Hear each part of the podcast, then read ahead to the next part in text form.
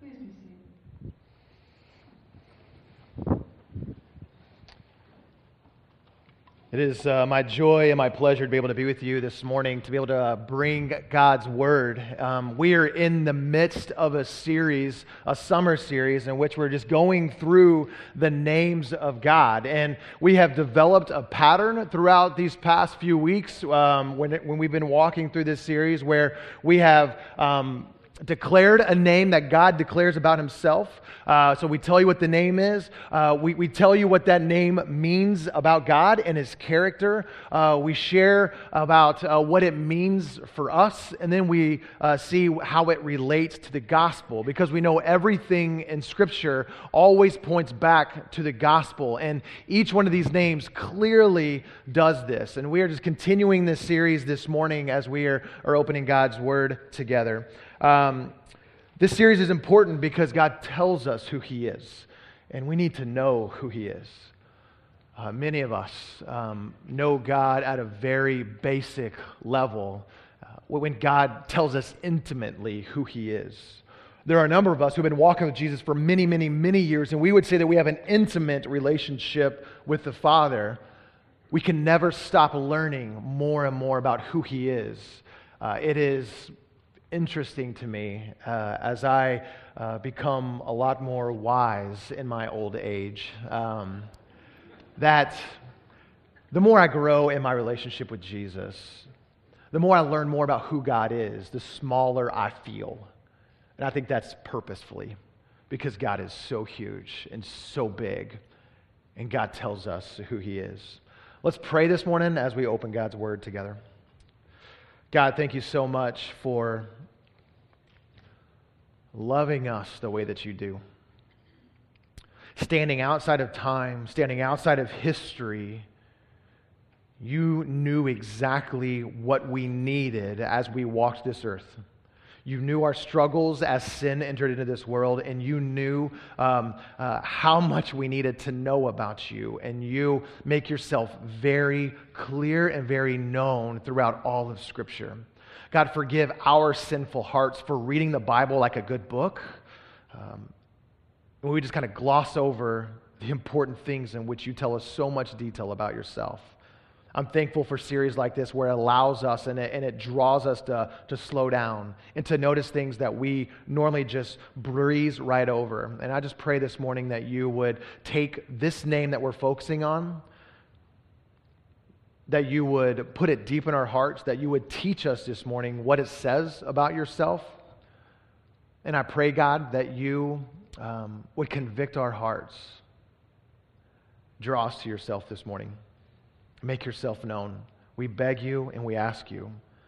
And lastly, God, I ask that you would um, just be my words and my heart. I don't want to be on this stage if you're not a part of it. And I just beg that you would move this morning. We love you, Jesus. In your name we pray. Amen. So we are um, talking about the word El Echad. And so, um, just kidding, it's not El Echad. That's what you would say here in the West. Um, so it's El Echad. Um, if you're Hebrew, you make the Ch sound, and so it's El Echad. And I know it sounds a little uh, funny, and I apologize if you're in the front row this morning. Um, but as I talk about El Echad, I'm going to say it like that because that's the way that it was intended to be said. And so, like I would say Yahweh, like that, I would say El Echad. And so, um, get all your laughs out now because that's what you're going to hear that more and more. Um, but uh, God uses the word El.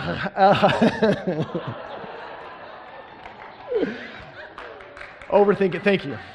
Overthinking it this morning. Overthinking it. Uh, God uses the word El Echad to talk about himself in Scripture.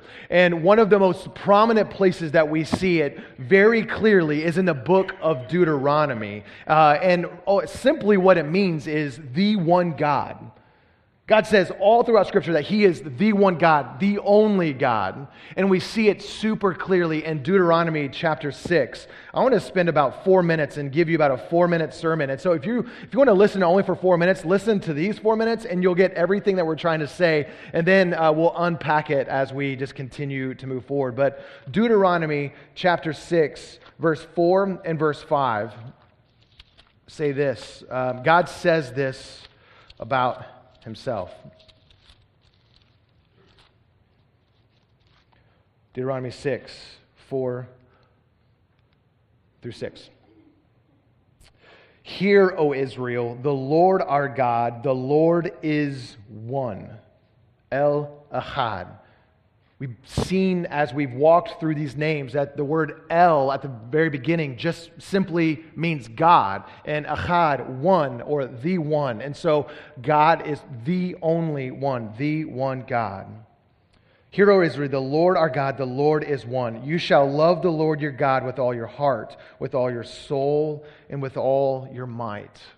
We can focus on this one name of God because God gives such intent focus to it, and He declares this about Himself so clearly right here in Scripture. This is not the only place, it is littered all throughout Scripture what God, uh, how He builds on this idea that He is the only one true God. And it's right that he says that he is the one God attached to the greatest commandment in all of Scripture. Do you remember a conversation that Jesus had in the New Testament um, whenever he was asked what the greatest commandment in all of Scripture is?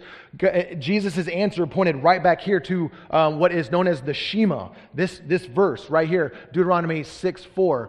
Uh, love the Lord your God with all your heart, with all your soul, with all your mind, and with all your strength. And Jesus continues, it says, the second is like it, to love your neighbor as yourself. God is one. There is only one God. There's only one commandment that we must follow, and that is to love Him above everything else. And when we do, all the other commandments just kind of fall into place. A general thesis statement is found right here in Deuteronomy 6, chapter 5. This is important to us because God created us, you and me, all of humanity. He has created us to worship. He intentionally instilled in our hearts the desire to worship something greater than us. That desire for worship is God given for all of humanity. What we need to know and what we need to realize is every single one of us, we worship something every single day. It doesn't matter if you're connected to a church, if you call yourself a Jesus follower or not, but we are created to worship things that are bigger than us. We are created to see something and long for it, something that, that we just can't attain by ourselves, but we go for it anyway, whether it's this direction or that direction. We worship things in our own lives. And God is saying, I am the one God who deserves all of your worship, who, do, who deserves all of your praise. And I, um, just continuing to study on this name all throughout Scripture, it is. Um, it's fascinating to me how much this is littered all throughout Scripture.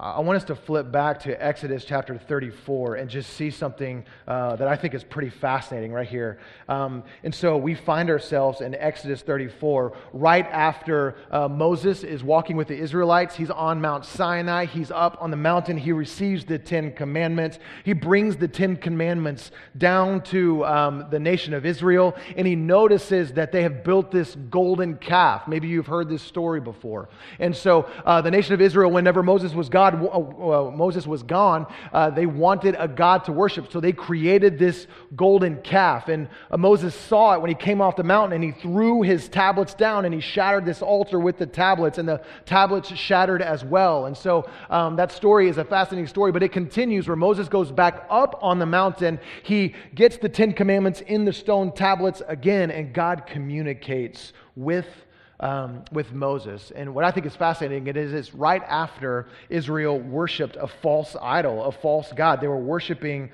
the wrong thing. And God says to Moses on the mountain when he's receiving the second tablets in verse 10, so Exodus 34 10, it starts off and he says, And he said, God said, Behold, I am making a covenant before all of your people. I will do marvelous such uh, I will do marvels such as have not been created in all of the earth or in any nation. And all the people among whom you are shall see the work of the Lord, for it is the awesome thing that I will do with you. Verse 11. Observe what I command to you this day. Behold, I will drive out before you the Amorites, the Canaanites, the Hittites, the Perizzites, the Hivites, the Jebusites. Take care lest you make a covenant with the inhabitants of the land to which you go, lest it become a snare in your midst.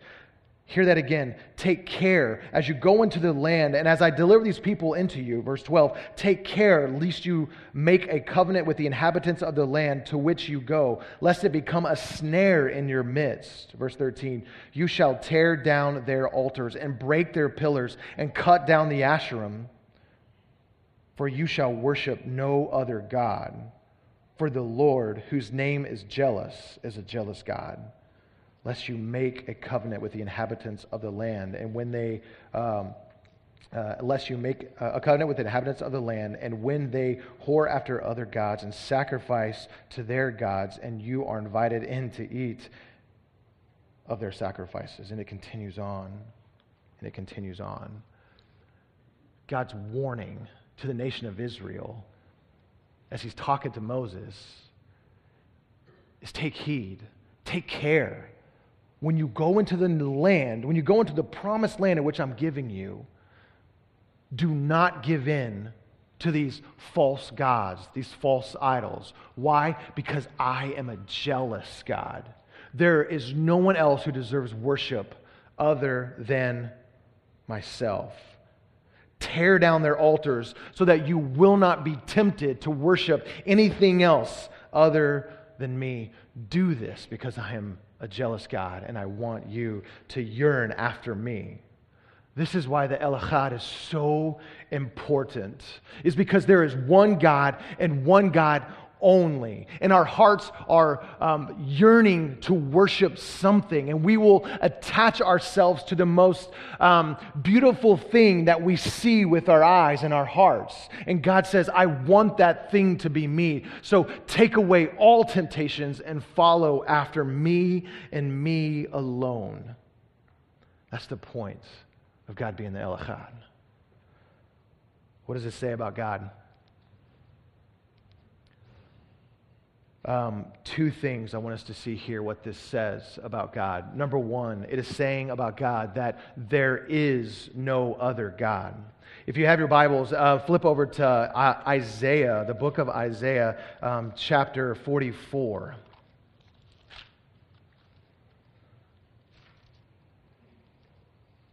Isaiah 44, looking at verse 6. This is a section where God says, There is no other God besides me. He starts off and he says, Thus saith the Lord, the King of Israel, and his Redeemer, the Lord of hosts I am the first and I am the last. Besides me, there is no other God. Who is like me? Let him proclaim it. Let him declare it before me, since I appointed an ancient people. Let them declare what has come and what will happen. Fear not, nor be dismayed. I have not told you from of old uh, and declare. I have not told you from of old and declare it, and you are my witness. Is there a God besides me? There is no rock. I know not any. His declaration is, I am the one true only God. My mind can't help but to go from that passage of Scripture to something we read in 1 Kings 18. We're not going to read from this. I just want to tell you what's going on in 1 Kings 18. If you don't know this story, go back and read it for yourself sometime this week. But in 1 Kings 18, we see um, the prophet Elijah who's interacting with the king of Israel, Ahab. And so um, they're, they're having a conversation. Ahab was a, an evil king, he did not pursue the Lord. And Elijah is calling him back to the Lord. But King Ahab served the king of Baal. And Elijah says, Let me take on these prophets, and I will show you who the one true only God is. So 450 prophets of Baal come before Elijah, who stands alone, and they build an altar. Maybe you're familiar with, with this story. And the, uh, the prophets of Baal cry from heaven bring fire upon this altar. Oh, gods of Baal, um, ignite this altar to where it is just uh, consumed with flames. And they go on and on and on. It's really a comical story whenever you read it because you see the way that Elijah is taunting the prophets of Baal all the way through. They're so exhausted. They start cutting themselves to, uh, to awaken their gods, and to no avail. Nothing happens. And then it's Elijah's turn. The way he prays, one simple prayer, and fire from heaven comes down and ignites the altar that is entrenched with water, and it is consumed, and it is gone. And it is God saying, I am the one true, only God. Look at verse 7 of what we just read in Isaiah 44. Who is like me? Let him proclaim it. If anyone else says that they are God, go ahead, do it. Proclaim it to the rooftops. Not only proclaim that you're God, how about you tell about the future and watch it come to pass? No one's ever been able to do that. That's what Scripture has done all throughout. History has proven that God is the one true, only God. The things that we see in this book have been laid out from the beginning of time, and God has been true to his promises. Not one promise has been undelivered in its right time. Yes, we're still waiting on other promises, but we wait with faith and hope because of who he's been in the past. Man, who is like me, God says. Let him proclaim it. God says, I dare you. There is no other God. Secondly, as creator of all, as God is creator of all, he is the ultimate authority. Right here in Isaiah 44, let's skip to verse 21. I'm sorry, 24. And let's look what God says about him being creator and how it makes him the one God. Thus says the Lord your Redeemer, who formed you in the womb. So we're starting right there. God brought life to you. I am the Lord who made all things, who alone stretched out the heavens, who spread out the earth by itself, who frustrates the signs of liars and makes fools of diviners, who turns wise men back and makes their knowledge foolish, who conforms the word uh, of his servant to fulfill the counsel of his messengers, who says of Jerusalem, She shall be inhabited, and of the cities of Judah, they shall be built, and I will raise up their ruins, who says to the deep, be dry. I will dry up your rivers. Who says of Cyrus, He will be my shepherd, and he shall fulfill all my purposes. Saying of Jerusalem, She shall be built, and of the temple, your foundation shall be laid. Again, so much going on here that we could spend an entire sermon talking about what's going on right here in this text. But what simply God is doing is He's saying, I've created all of it. Not only have I created, I could say, dry up this river, and this river will be dry. Uh, again, thinking back to Job's interaction in the book of Job with God when he starts questioning God, and God at the end of the book of Job lays into him and says, Where were you when I created the stars? How dare you question who I am? Because I put it all into order and all into motion. It's the same thing that God is doing right here in Isaiah. It's beautiful for us to see God in this way. What is our response? When we know that there is no other God, and when we know that as creator, He is, has authority over all things, He is supreme over all of it, what is our response? Well, this section starts off with what the response should be. Look at verse 23 of Isaiah 44. Sing, O heavens, for the Lord has done it. Shout, O depths of the earth. Break forth into singing, O mountains, O forest, and every tree in it. For the Lord has redeemed Jacob and will be glorified in Israel. Our response as we see the redemption of God and the creation of God is to sing and to worship. Remember what I said at the very beginning? We were all created to worship. And we do. We have to recognize the things that we worship every single day. But God says, as you see me in my rightful place, you will have no other place to turn than to sing praises to me. That is why we gather to be reminded of who this God is in this place, so that our hearts are convicted of the ways in which we do not worship God and we worship other things, so that we can turn our heart's intent and focus on Him. In 2017, we have two cautions coming from this text. There are many people that live in our neighborhoods and go to work with us and that we're in relationship with that do not recognize God as God. And it is a responsibility we have as Jesus followers to be able to see that and to notice that and be able to speak when rightfully so the truth of who God is.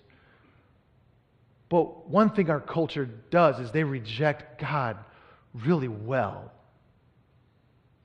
They don't recognize him as God. But how dare we point our finger to the culture and say they're bad because they don't recognize God? Because as mom taught me, when there's one finger pointing at them, there's three fingers pointing back at you. You guys ever heard that before? No? Okay. More serious offense in the church is that we recognize him as God, but throughout the slow progression of our life, something else stills our affection away from him.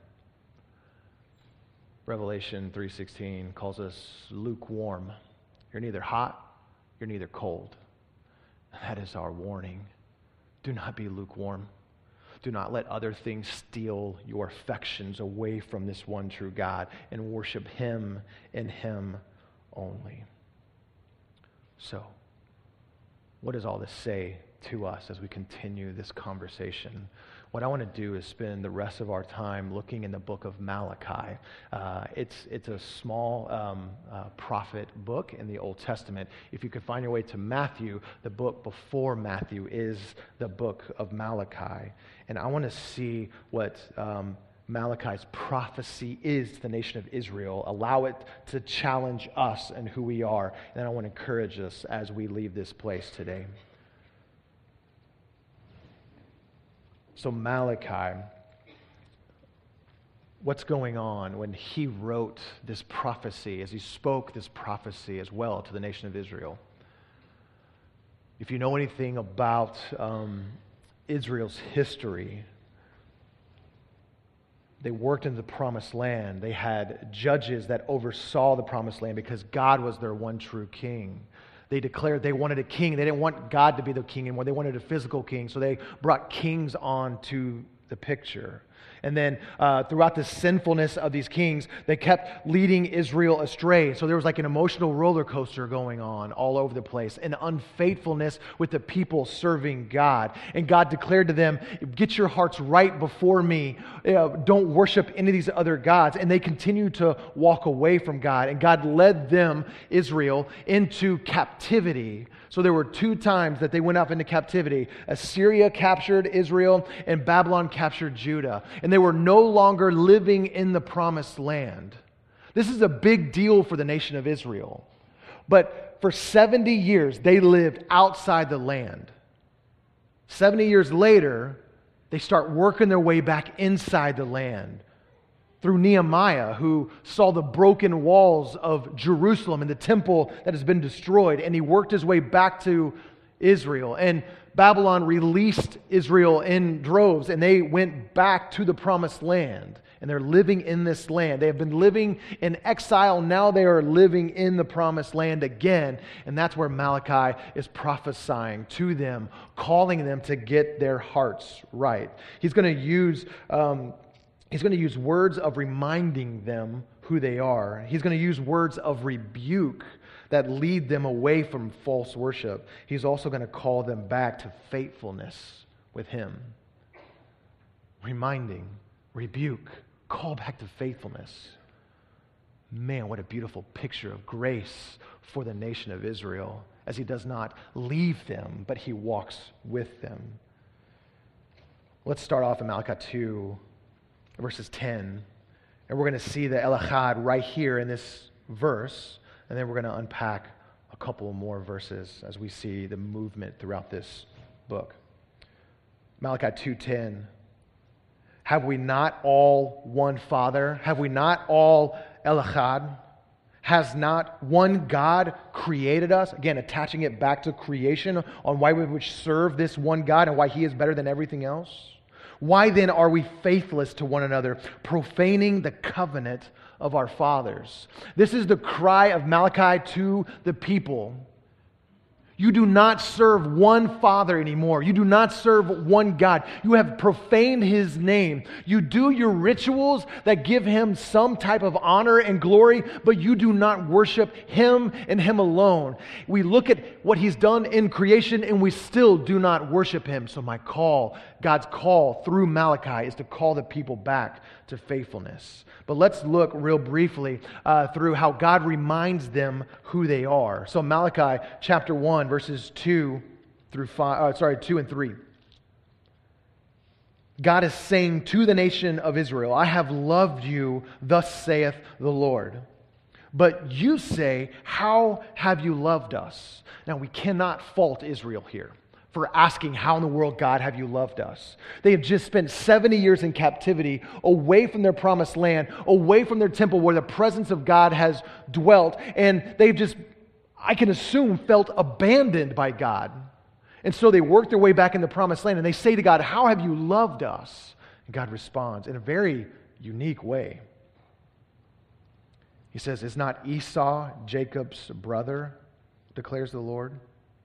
Yet I have loved Jacob, but Esau I have hated. I have laid waste to the hill country and left his heritage to shackles of the desert.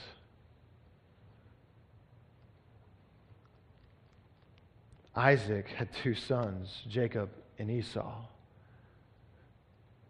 Jacob continues the nation of Israel, and Esau did not.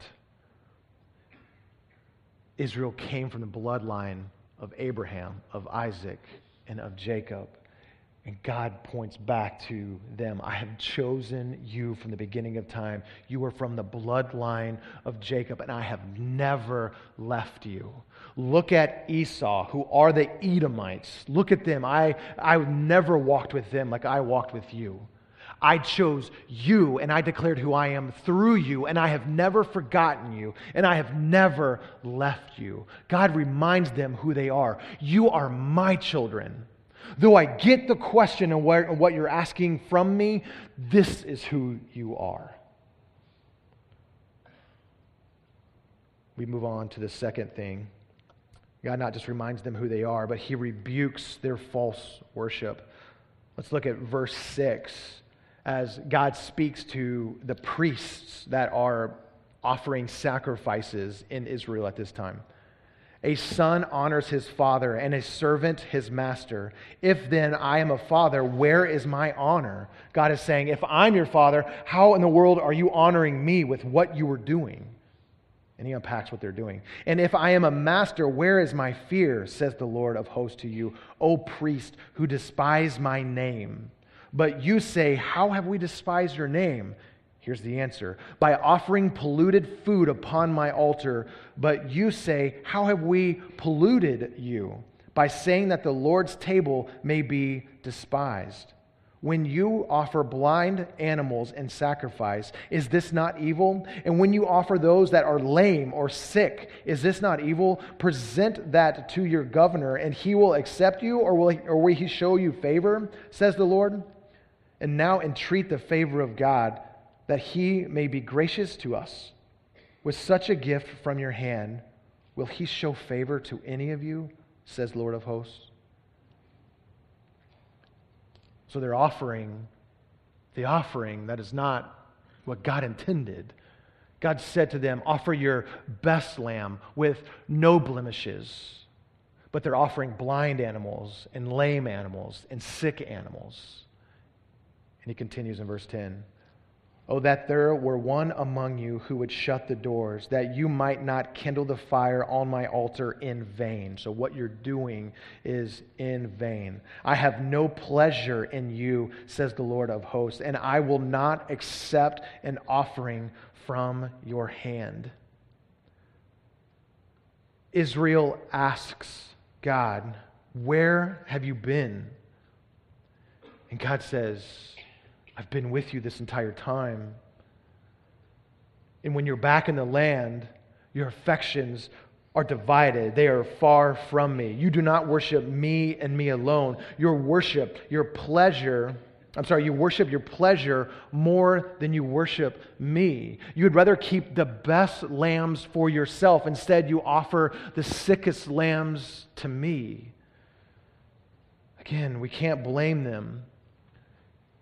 In the season of dryness, in the season of not knowing where God is and where God was, they continue the sacrifices. But the, the, the rituals and the sacrifices just aren't quite as passionate as it was centuries before because they felt far from God. And they, they, they do the things that they need to do, but it's not in the way that God calls them to do it. And God is saying to them, I'm not receiving your sacrifices because they're detestable to me. You have polluted these sacrifices. Your priests, God is saying, have polluted these offerings. And He's going to say to the people, and your people worship me with a half heart. Verse 10 and verse 11, he talks to the people. Have we not one Father? Has not one God created us? Why then are we faithless to one Father, profaning the covenant of our fathers? Judah has been faithless, and an abomination has been committed in Israel and in Jerusalem, for Judah has profaned the sanctuary of the Lord, which he loves. And it continues on and it shares examples of how they have polluted. It's good read. But we connect our hearts to this. We start saying, maybe we don't pollute God in the way that Israel has, but we find ourselves in the same situation. So not only does God remind them of who they are, and also God rebukes them of false worship, God calls them back to faithfulness with Him. And we see that in uh, the end of chapter 2, in the beginning of chapter 3. Israel asking God, Where are you? Remember what I've just described. The temple has been destroyed the nation of Israel has really seen the presence of God in the temple. Whenever Moses built the tabernacle after Mount Sinai, the presence of God dwelt in the temple. The presence of God led them by fire um, in the day, or sorry, cloud in the day and fire by night. The presence of God was super obvious and super clear. Solomon built the temple, and the presence of God dwelt in the Holy of Holies. It was there. They could see it. They knew what happened whenever you walked in the Holies of Holies. It wasn't just something, a myth that was out there that scared people. People walked in there in the way that God said not to, and they were struck down because God said that is, uh, that's not right. So Israel has seen the presence of God.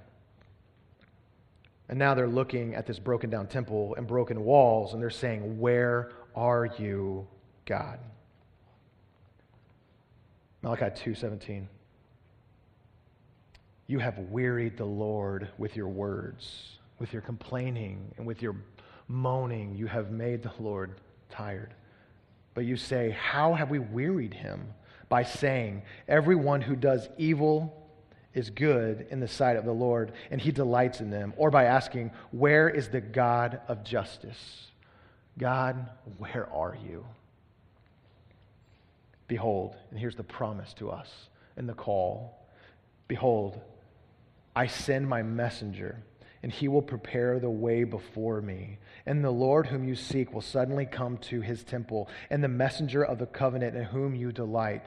Behold, he is coming says the Lord of hosts. But who can endure the day of his coming? And who can stand when he appears? For he is like a refiner's fire and like fuller's soap. He will sit as a refiner and purifier of silver, and he will purify the sons of Levi and refine them like gold and uh, uh, he will, sorry, he will refine them like gold and silver, and they will be, um, bring offering in righteousness to the Lord. Then the offering of Judah and Jerusalem will be a pleasing, will be pleasing to the Lord, as in the days of old and in the former years. Malachi's prophecy is the messenger is coming. The presence of God is coming once again. But it's not going to come in the way that you've seen it before in the past. It will come, and as we look back, we know that he's talking about in the body and in the person of Jesus Christ. We ask time and time again God, where have you been in our own lives? Circumstances happen and we enter dry seasons and we do the rituals as we see um, Israel doing the rituals, but yet our heart is far from Him because we have not experienced His presence. We have not seen Him in a while and we find ourselves just going through the motions. We worship Jesus half hearted, but we don't really believe that is actually there. God is saying to us the same thing that he said to the nation of Israel. God reminds us of who we are. You are, you are part of the bloodline of Abraham. You are part of the Jewish history if you are a follower of Jesus. You are chosen and redeemed by God from the beginning of time. God has loved you and God has walked with you, and He has um, uh, introduced you to who Jesus is, and this is who you are. You are my child, adopted into my bloodline. That's who we are. God rebukes us of our false worship. So he loves us with the words that he chooses to use, but he also loves us by saying, Your heart is divided. It is not single minded in the way that you pursue me. And then lastly, God calls us back to faithfulness with him. So, how does this El Echad point to the gospel? Well, right here in Malachi is a great a place to start. This one God is saying the presence of God is no longer in this temple. He is one God, and He will um, bring His Son, Jesus Christ, to this earth to redeem all people to Himself. We know the presence of God is found in the person of Jesus Christ. 1 Timothy chapter 2 verse 5 7 as we turn to the New Testament we see it really clearly here as well for there is one God, and there is one mediator between God and men, the man Christ Jesus, who gave himself as a ransom for all, which is the testimony given at the proper time. For this was the appointed, uh, for this was appointed, uh, for this I was appointed as a preacher and an apostle, a teacher of the Gentiles in faith and in truth. Our hearts cry for God to reveal himself in certain ways. And when God doesn't deliver, it affects our worship. And God is saying, Come back to me. I'm ready to receive you. I am this one God who has provided Jesus, who knows that you do not have the ability to worship me fully in the spirit and in truth. It is our sin that leads us away from Him but yet he draws us back to himself because he constantly walks with us as we seek to worship him. Let's be honest. The God we seek many times is way too small. The li- um, our lives are full of doubt.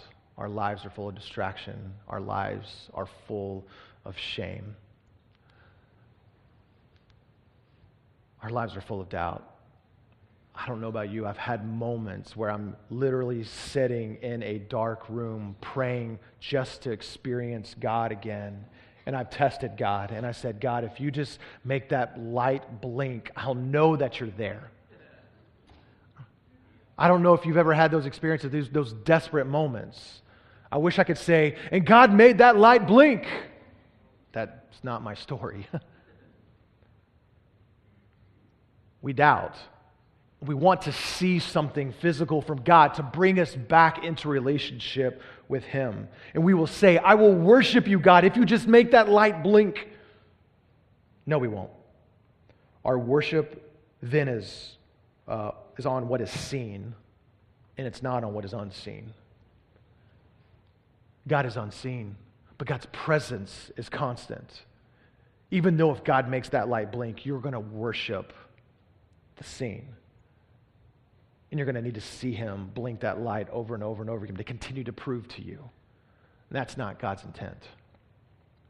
We have distraction. And in distraction, we think that only if I had more time in the day, I would truly worship God. 24 hours just isn't enough. Man, I got school, I got sports, I got life, I got work, I got dinner, I got cleaning, I got making sure my kids don't kill each other, I got dot, dot, dot, dot, dot. We can keep going, right? I got to do the hike, right? Because I got to stay in physical peak condition. Uh, anyway, um, distraction. God, I'll worship you if I could just find more time in the day. No, you won't. Because we worship our pleasure. We always do the things that we want to do. The hard part is, is we like sin. We like us more than we like to be with God. We like to be with the physical more than we like to be with the unseen. Hmm. Distraction gets in our way. If it's not distraction, maybe it's shame. If only I could get my life straight. If only I could get this sin issue under control. If only I could be a different person, then I would have a stronger worship of Jesus Christ. No, we won't. Because our worship is centered on how we feel. Man, wanting to see something happen from God is not a bad thing. Wanting more time in the day so that we could spend time with God is not a bad thing. Wanting God to, to meet us in our emotion and, and to, to uh, meet us in where we feel is not a bad thing. But whenever we make our relationship um, with God about that thing, and we beg God to do and to change these things because it's going to make us worship Him differently, we got to realize we're fooling ourselves. We don't worship Jesus because our hearts haven't been changed in this moment.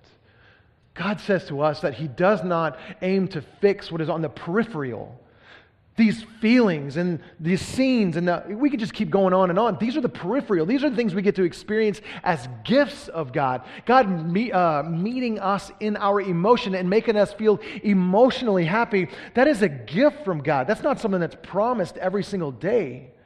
But what is promised is that God will walk with you through every situation. He does not aim to fix what's on the peripheral, He wants to fix our core. He wants to fix our hearts. And that is where we need to aim our prayer life.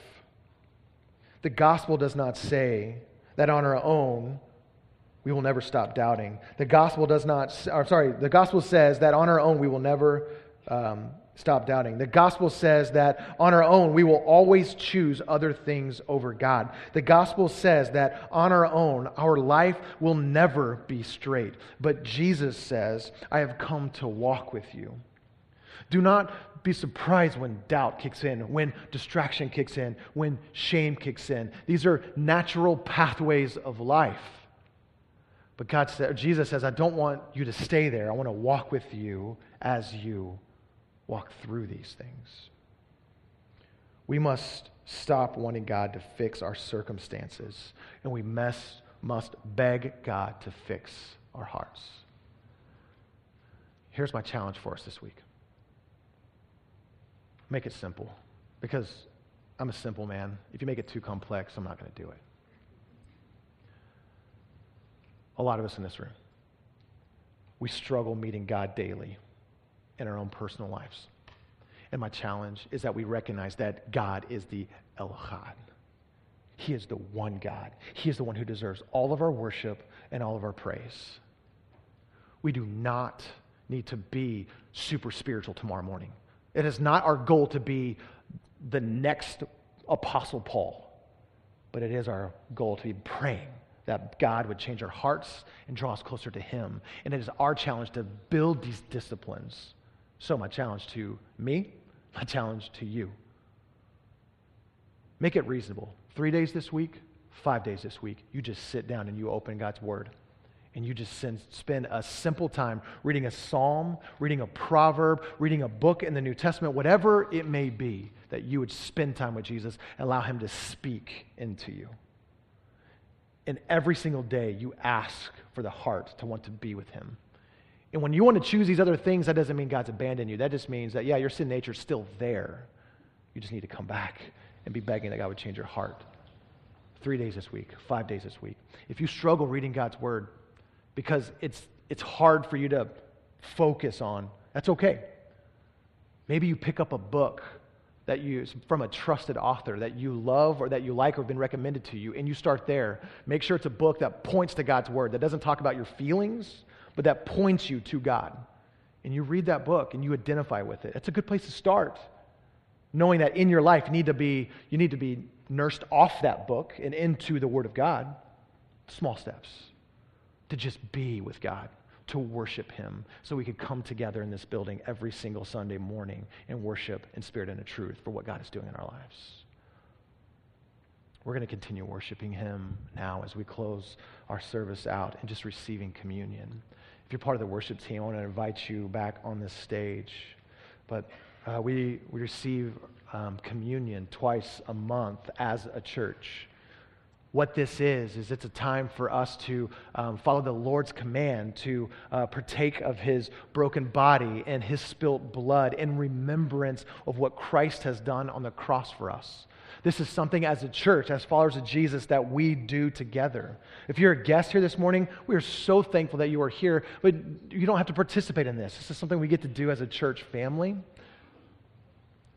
if you're here this morning hearing the gospel truth for the first time and you're like, I can identify with that because I know that I am weak and I know that I see this God and I want to surrender my life to Him.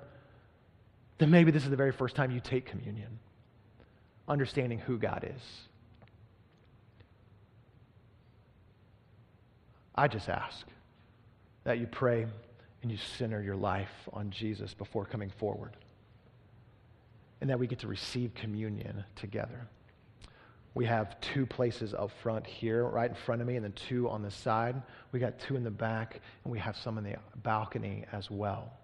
Just to keep the flow smooth, as we've talked about the past few times, if we can be coming down these middle aisles and the wall uh, areas, these are the one way traffic down, and then these two aisles here are the flow back. That just keeps things flowing smoothly. But what I would like to do is just pray. Spend a few moments preparing our hearts for communion, receiving the broken body of Christ and the spilled blood for him at this table by taking a cracker and dipping it in the juice and partaking. And I'd like to just give us a moment to prepare.